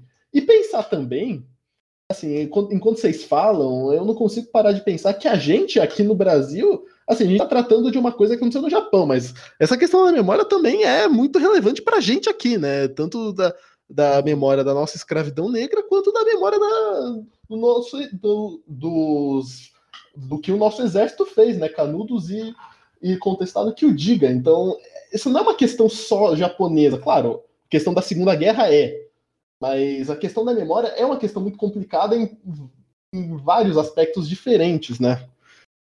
E é uma discussão muito mais ampla e muito mais pessoal. Sim, sim, assim, Rubens. É, muito revisionismo, né? Hoje, né, principalmente no Brasil, a gente vive essa era do, de um franco revisionismo de diversas coisas. É, eu fico até. É, quem foi editar, por favor, pode cortar. É, que é, não, porque é uma indicação mais pessoal aproveitar que a gente tá aqui falando, é o assistir o Greg News dessa semana, que ele vai falar sobre ideologia dos militares. Tudo. Porra, um é. programa muito bom. Muito bom. E, e é bem didático, sabe? Que isso que eu já tinha observado como, como historiador. E ele consegue fazer de um jeito muito interessante, usando de uma ironia muito boa. Mas eu acho que não é interessante deixar essa propaganda que eu tô fazendo, mas acho que é, é legal eu levar para você. Depois eu boto o programa aqui, vou caçar, Não, tá? vou ver. Só que eu, me, eu fiquei muito pesado, eu achei muito pesado, né? Porque falando de como aquele, na primeira cena, né? Como o cara quase tá morrendo e o outro caga, sabe? O cara do, da estação de trem. Eu pensando, tipo, caralho, mano, isso poderia acontecer em São Paulo. Isso provavelmente já aconteceu em São Paulo. Sim, lá, lá em São Francisco, que é a faculdade onde eu É. estudo, é, é no meio da Sé. A Sé Isso não tá longe é um- da gente, não, gente. Não, isso não tá longe. Geralmente tá a meio centímetro de mim, porque geralmente é, eu geralmente é na calçada que eu ando. Tipo, das, das pessoas elas estão ali. Centrinho Velho de São República. Paulo, Centro Velho de São Paulo, ele é ele é um ele é um depósito de gente. Sim. ele é um, de- o- é um, é um depósito mórbido de gente. E Os arredores da República, da nossa República, que o diga, né, Silvano? Sim, os arredores de qualquer lugar, enfim, da- no centro velho de São Paulo são assim. É interessante, É. esse filme, ele retrata a guerra de uma forma tão inte- inteligente. Eu, eu admiro a forma que esse filme que esse filme é, retrata a guerra pelo que eu já tinha dito, né? É uma visão da microhistória. Não é uma visão dos heróis, não é a visão da, da, da história grandiosa a partir da visão dos líderes, enfim. É uma visão da microhistória, pessoas sofrendo. Que, Tem- que, que alguns críticos consideram ele o melhor filme de guerra que existe. Tem uma cena específica que eu queria puxar aqui pra conversar com vocês, que é a cena que dá nome ao filme, quando a Setsuko tá fazendo o túmulo dos vagalumes. Quando eu vi aquela cena, que pra mim é uma das mais emocionantes do filme, quando eles começam a chorar, eu fiquei com a sensação de que aquelas duas crianças, na... aquele foi o funeral que eles conseguiram fazer pra mãe deles, cara. Tipo, é o é o primeiro Uhum. momento onde eles francamente sabem, tipo, ah, eu, eu ficam sabendo que o outro sabe que a mãe morreu, sabe? É a primeira cena que eles li. É, então, é a primeira com luto, né? É E- isso. E, e aceitam, né, de certo modo, né, o, Eu acho que é a única cena que os dois choram ao mesmo tempo, não é? Uhum. É. É a única. Me marcou demais essa um cena. chora, o outro chora. Entre outras, alguns- entre outras mensagens que esse me passa, eu esqueci de, de falar, uma delas também eu acho, eu não sei se vocês vão concordar comigo, já vem entrando no, é o meu modo, é o meu modo é, é freestyle mental, sabe? Minha cabeça ela tá jogando informação pra cima e tá que nem tipo escolhendo carta da Xuxa, sabe? Pegando no ar. Então, Eu já tô assim um, já tô assim há um Nossa, tempo, mano. isso daí e é muito anos 90, cara. Porra. enfim, é, tá- minha cabeça ela tá, ela tá, é, enfim, mas vamos ver se vocês concordam comigo.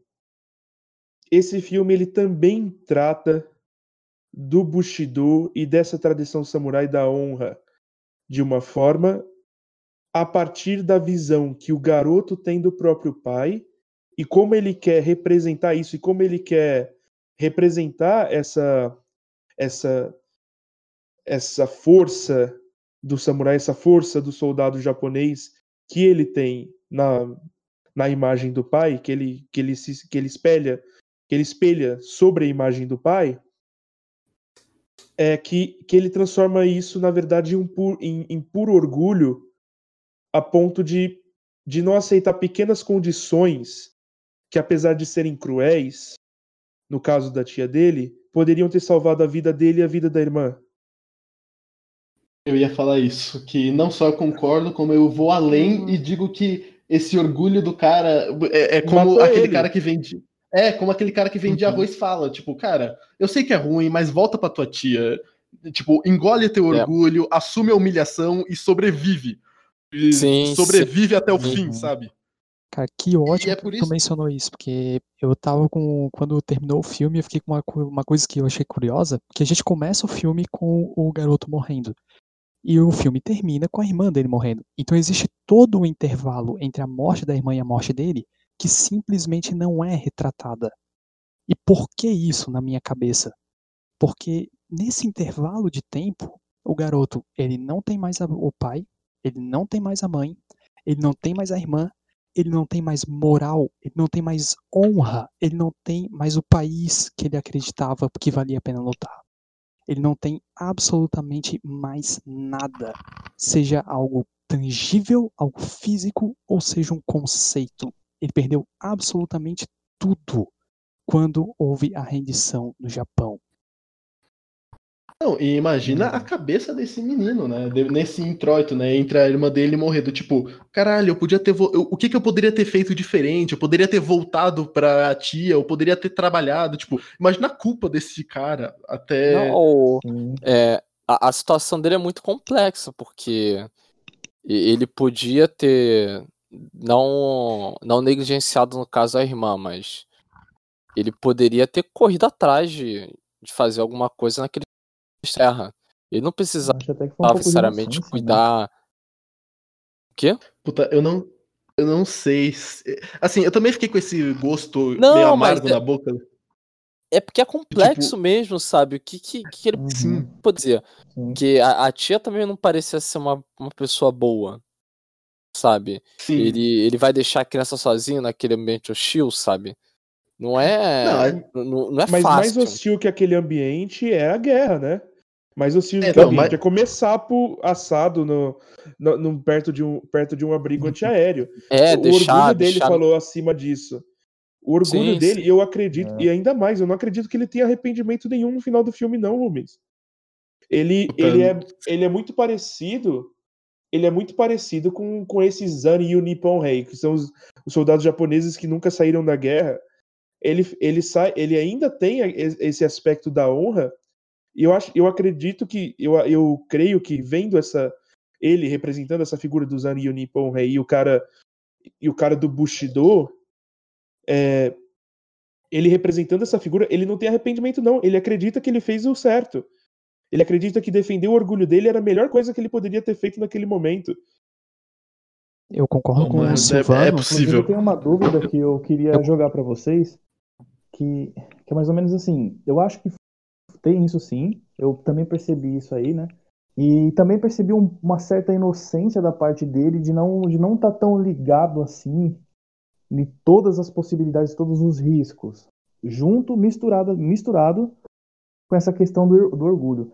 Mas aí uma coisa que aconteceu que, que fez eu pensar, ah, então acho que era por isso que ele estava querendo ficar fora da casa da tia, é que em dado momento do filme ele vai lá e saca, acho que 3 mil, em, em 3 mil ienes, né?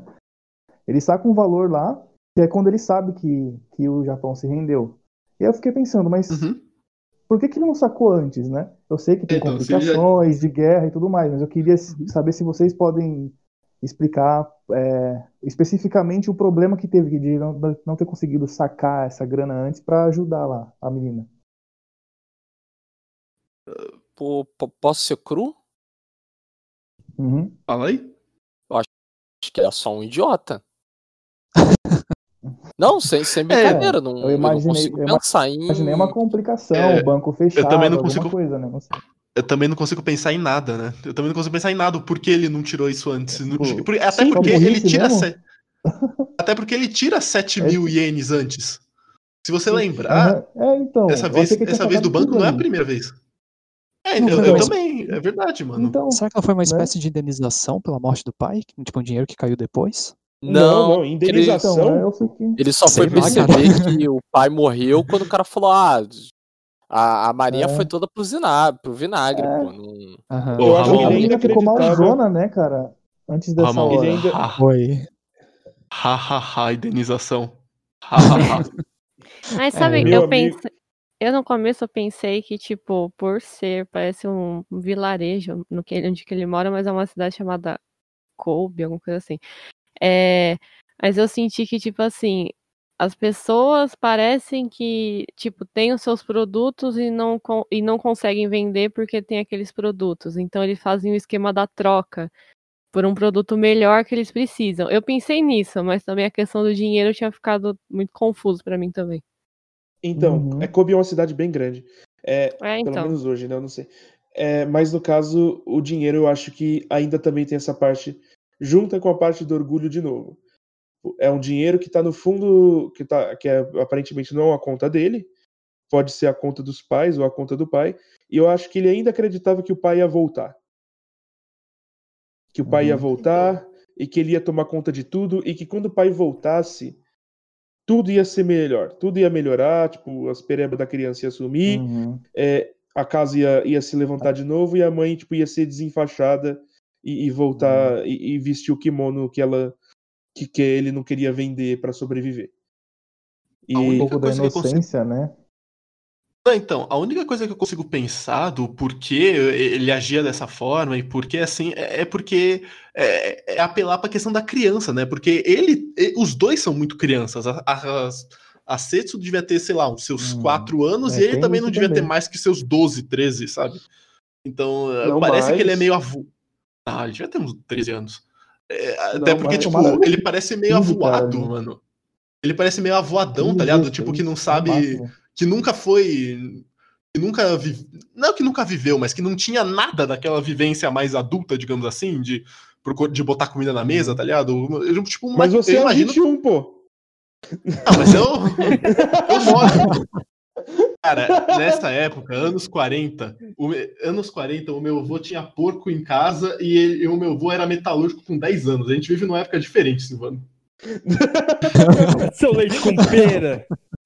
Criado em É, apartamento. É, de na época tinha diferente, apartamento, que, bem, não, né, que não trabalhava em metalúrgica há 10 anos. Ora, É, então, que absurdo. Não, não, isso não é ruim. Eu tô- Isso, não é, isso não é nem um pouco ruim. Eu, inclusive, prefiro assim. tipo, eu tô aqui gravando podcast, Deixa assim assim um tá bom. puto. né? Enfim, é, assim tá ótimo. É, mas enfim, Os problemas acho- de hoje, né? Tá bem melhor. será que será que será que o que o, o fato do o Isao Takahata re- fazer tipo que o representante desse desse bushido desse orgulho japonês seja uma criança ele não esteja dizendo que toda essa coisa de orgulho de patriotismo desse, desse, desse dessa tradição uma- já, é, samurai do Japão é infantil é, é, é só um- é só, é, é só infantil Não sei. É uma afirmação ô, ousada, Silvano, mas eu acho pertinente. Eu, eu gosto Silvano, de pensar Então, mas acho Eu- É isso, mas não é só me isso, lembrou? tá ligado? Fala aí O, o Silvano, sabe o que me lembrou também? É, eu vou, o Douglas vai ficar muito puto comigo, mas me lembrou muito do Momonosuke quando ele recusa comer no, no Sim. One Piece. Sim, é eu- infantil. Eu, acho que eu acho que E eu o acho que tem muito essa Momonosuke? relação.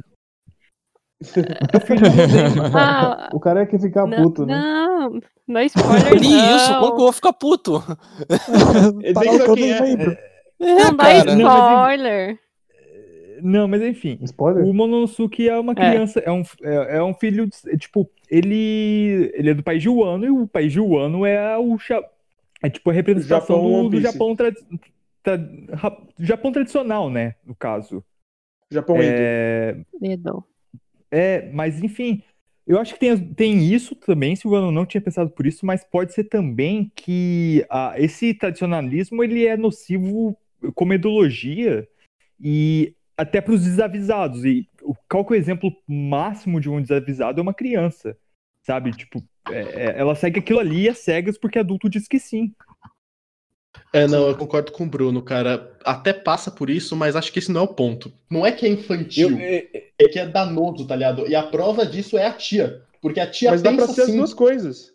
Dá pra eu ser acho as as duas Exato. coisas. coisas, ô Rubens. passa Eu acho por que as isso, mas não é coisas. só. Exato, passa por isso, mas não é exatamente isso, tá ligado? Passa, mas. Eu- eu acho- Eu- É minha viagem. Deixa eu ter minha viagem.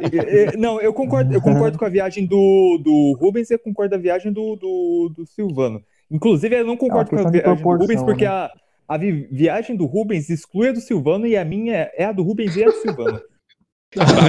Caralho. Ah, Beleza. Tese, tese, antítese e síntese.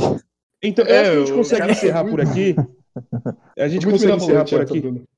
Foi, foi mirabolante. eu Nossa, acho que a gente é- consegue encerrar por aqui, pessoal. Aí tá encerrando, caralho. Eu acho que a gente consegue encerrar. Qual a dificuldade?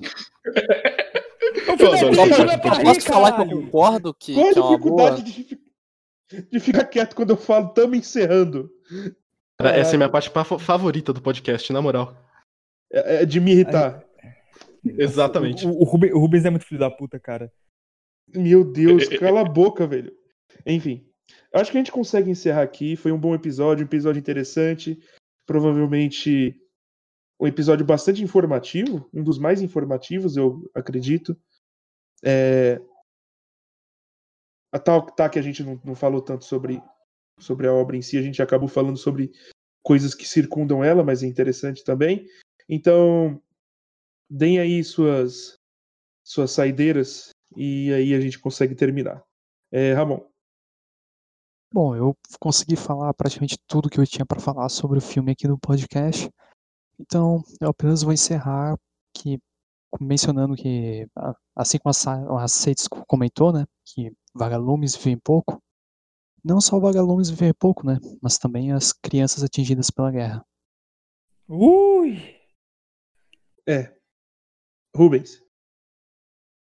Então, nesse podcast eu, eu fiz as minhas viagens, eu falei pra caralho, então eu vou limitar essa parte final a duas. é, a duas é, indicações culturais. A primeira é um filme que é mais pop, né? É mais famoso, A Ponte do Rio Kwai, que é para mostrar, para ilustrar o que a gente falou lá no começo sobre a maluquice japonesa do seppuku, sabe? A, é, a desonra e o orgulho, a desonra da rendição e o orgulho da morte, o jeito como eles tratam os, os caras da guerra, os caras da guerra, os, cara, os caras ocidentais que são prisioneiros de guerra é muito né, é muito ilustrativo de como eles veem essa parada. E a outra, assim, se você quiser ver uma versão meio live action de de Túmulo dos Vagalumes, tão dark quanto, na verdade, muito mais, mais dark, existe um filme de guerra, eu acho que é russo ou bielorrusso, dos anos 70, que chama é, um nome em russo, mas que traduz para Venha e Veja, Come and, Come and See. Que é um filme que trata sobre partisanos é, lutando contra a ocupação nazista da Bielorrússia, sabe? Da região hoje é Bielorrússia, e é muito. E, e é um, um filme que foca muito em atrocidade de guerra, sabe? Que bate muito no ponto do horror da guerra e de como a guerra total destrói totalmente, digamos assim. Então, como eu fiz a minha maluquice nesse podcast, eu falei pra caralho, eu me limito a dessas duas indicações culturais, se é isso, gente. Amo vocês. Se eu tiver algum hater, por favor, manda e-mails. Enfim. É, dois Enfim, filmes cala a boca. fantásticos. Meu Deus. Dois filmes fantásticos, em si é, eu, eu, eu indico também e o, e o A Ponte do Rio Kwai do, do David Lean, que tem o Alec Guinness. É um filme fantástico também. Estrelado. Helena. É, vou deixar minha saideira com uma curiosidade que ninguém falou. Eu tava esperando alguém falar, mas não falou, então vou falar. Que é, muito tempo se acreditava que o pôster do Túmulo dos Vagalumes eram vagalumes. Até que alguém pegou e deu uma mexida no, no brilho e no contraste da imagem e percebeu que tinha um avião lá. E não eram é, vagalumes, eram bombas Ai, atingindo cara. o ambiente. Porra, Caramba, velho. caralho, que dor, doeu isso aqui, Porra. velho. E isso foi tipo uns dois anos atrás só que descobriram. O que era fofinho ficou dark, tá ligado? É. Ah, Aquelas Takahata, bombas, até né, depois da morte, né? Até depois da morte, Ainda nos assombra. não é? É, Douglas. Opa! É, sinceramente, filme é, surreal. é, devo dizer aí que alguém trouxe essa informação que o filme ele é considerado como um dos melhores filmes de guerra. Minto, o melhor filme de guerra, eu acho um dos melhores filmes de guerra. É, é uma guerra que você não tá vendo as trincheiras, você não tá vendo uh, as pessoas lutando, você tá vendo aquelas pessoas ali, é, o dia a dia e as dificuldades, principalmente que é viver nesse estado é, de medo, de medo e insegurança se você vai conseguir é, colocar um prato de comida, se você simplesmente vai viver. Então, é, é um filme também que chama de volta é, é, para a gente ter uma memória diferente sobre essa situação e para nós ocidentais acaba sendo vamos ver do ponto de vista sem ser esse é, enlatado hollywoodiano. Então, maravilhoso. E como Rubens, eu quero deixar novamente duas indicações, que é o dois filmes do Clint Eastwood que ele lançou tempo, na mesma época. O japonês é melhor, que é o Cartas de Iwo Jima. Mas eu acho que é imprescindível ver o Conquista da Honra e o Cartas de Iwo Jima juntos. Um, é, um após o outro. Aí você escolhe. Eu prefiro ver o americano, que é o primeiro, e depois ver o melhor, que seria o japonês. Que é japonês no caso, porque todos os atores são japoneses e falam em japonês. O diretor ainda é o Clint Eastwood. É, são dois filmes maravilhosos. Que vão complementar com essas visões alternativas que foi a Guerra no Pacífico. É Endosso, isso. assina embaixo. Dois filmes fantásticos. Mas, como o Douglas disse, Cartas aí o Ojima é, é superior em vários sentidos. Bruno. Cara, eu vou deixar essa, essa negócio, essa recado final. Queria compartilhar a experiência pessoal que eu achei com meu pai. Meu pai é milico, é, adora filme de guerra e, enfim, mas ele chora em dorama, gente. É, é muito engraçado. Só que nesse filme eu esperava a reação chorosa dele e ele adorou o filme, mas ele falou assim: "Nossa, que filme pesado, né? Bom". Mas ele falou assim: "Ah, não tive como eu chorar porque, pô, o filme já spoiler nos 10 primeiros minutos. Eu falei, poxa, pai, esperava mais de você. E, mas ainda assim foi uma experiência muito boa para assistir com, com a família, no caso do meu pai, e apesar de um filme ser muito triste e não muito família. Sim, sim. Filme família. Aliás, eu assisti junto com a família do Rubens.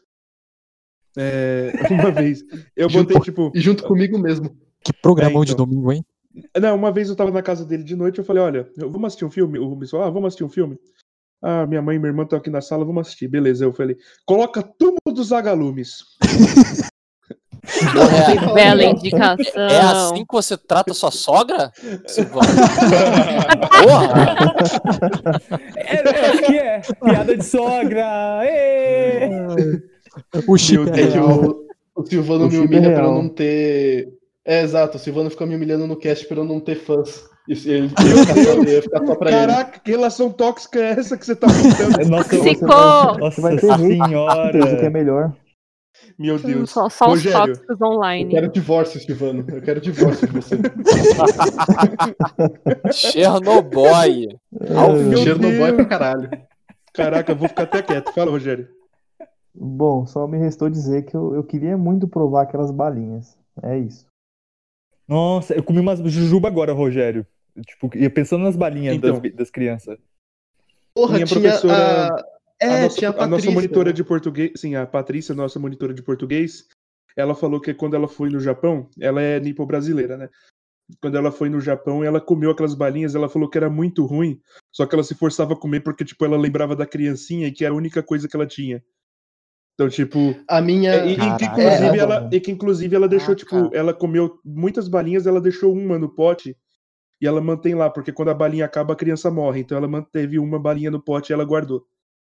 A minha, a minha intro veio... Ai, cara. A minha veio Rogério. disso. Tô falando desse Eu bagulho, também. nossa, é muito triste. A menina come bola de gude, cara.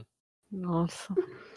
A minha Puta intro veio merda. disso, mano. Porque ela falava que a, a merda só começa a acontecer balinha. de verdade quando a balinha acaba. É. Nossa, é, Exatamente. eles tomam suco, de- suco de balinha, gente. Nossa! Pois é. Gente, Então, Gente, isso, isso é uma técnica que eu vi no cubo. Que o cara do cubo falava que pra você evitar a desidratação você tem que ficar mascando alguma coisa. Ele fazia com um, com um botão. Eu posso fazer com essa palheta que tá aqui na minha mão, a mina fazia com bola de gude. Tá ligado? Pra evitar desidratação, não morrer. Ai, vai tomar no cu. Vocês Nossa, vão, Quer dizer, Rubens. vocês vão me odiar, vocês vão me odiar, mas. Vocês vão me odiar, mas se a gente pegar uma latinha daquela vazia e colocar na estante, vai ser o action figure da menininha? Ai. Ai. Meu Deus! Encerra o Ô. Silvano, encerra Acabou. logo isso aí, vai. Acabou, Encerra. Acabou. Deu, deu, deu, deu, deu. Chega, chega. não, não vou nem falar minha impressão. Vou nem falar minha impressão final. Dark Isso já Bill. foi Dark Bill agora. Dark Bill. Tio Pessoal, Sum. After Ó, Dark aí. pessoal, E- Ninguém vai querer mandar dinheiro pra gente depois dessa mesmo? É, manda e-mail aí pra midiático.pernóstico.com.br. Depois eu abro um padrinho, alguma coisa assim pra vocês mandarem Desculpa. dinheiro. Ninguém manda dinheiro por e-mail. Eu não sei nem porque eu criei essa merda. Então vamos encerrar por aqui. É, Tchau, tchau. eu Tchau. quero action figure da Setsuko. Ah, não.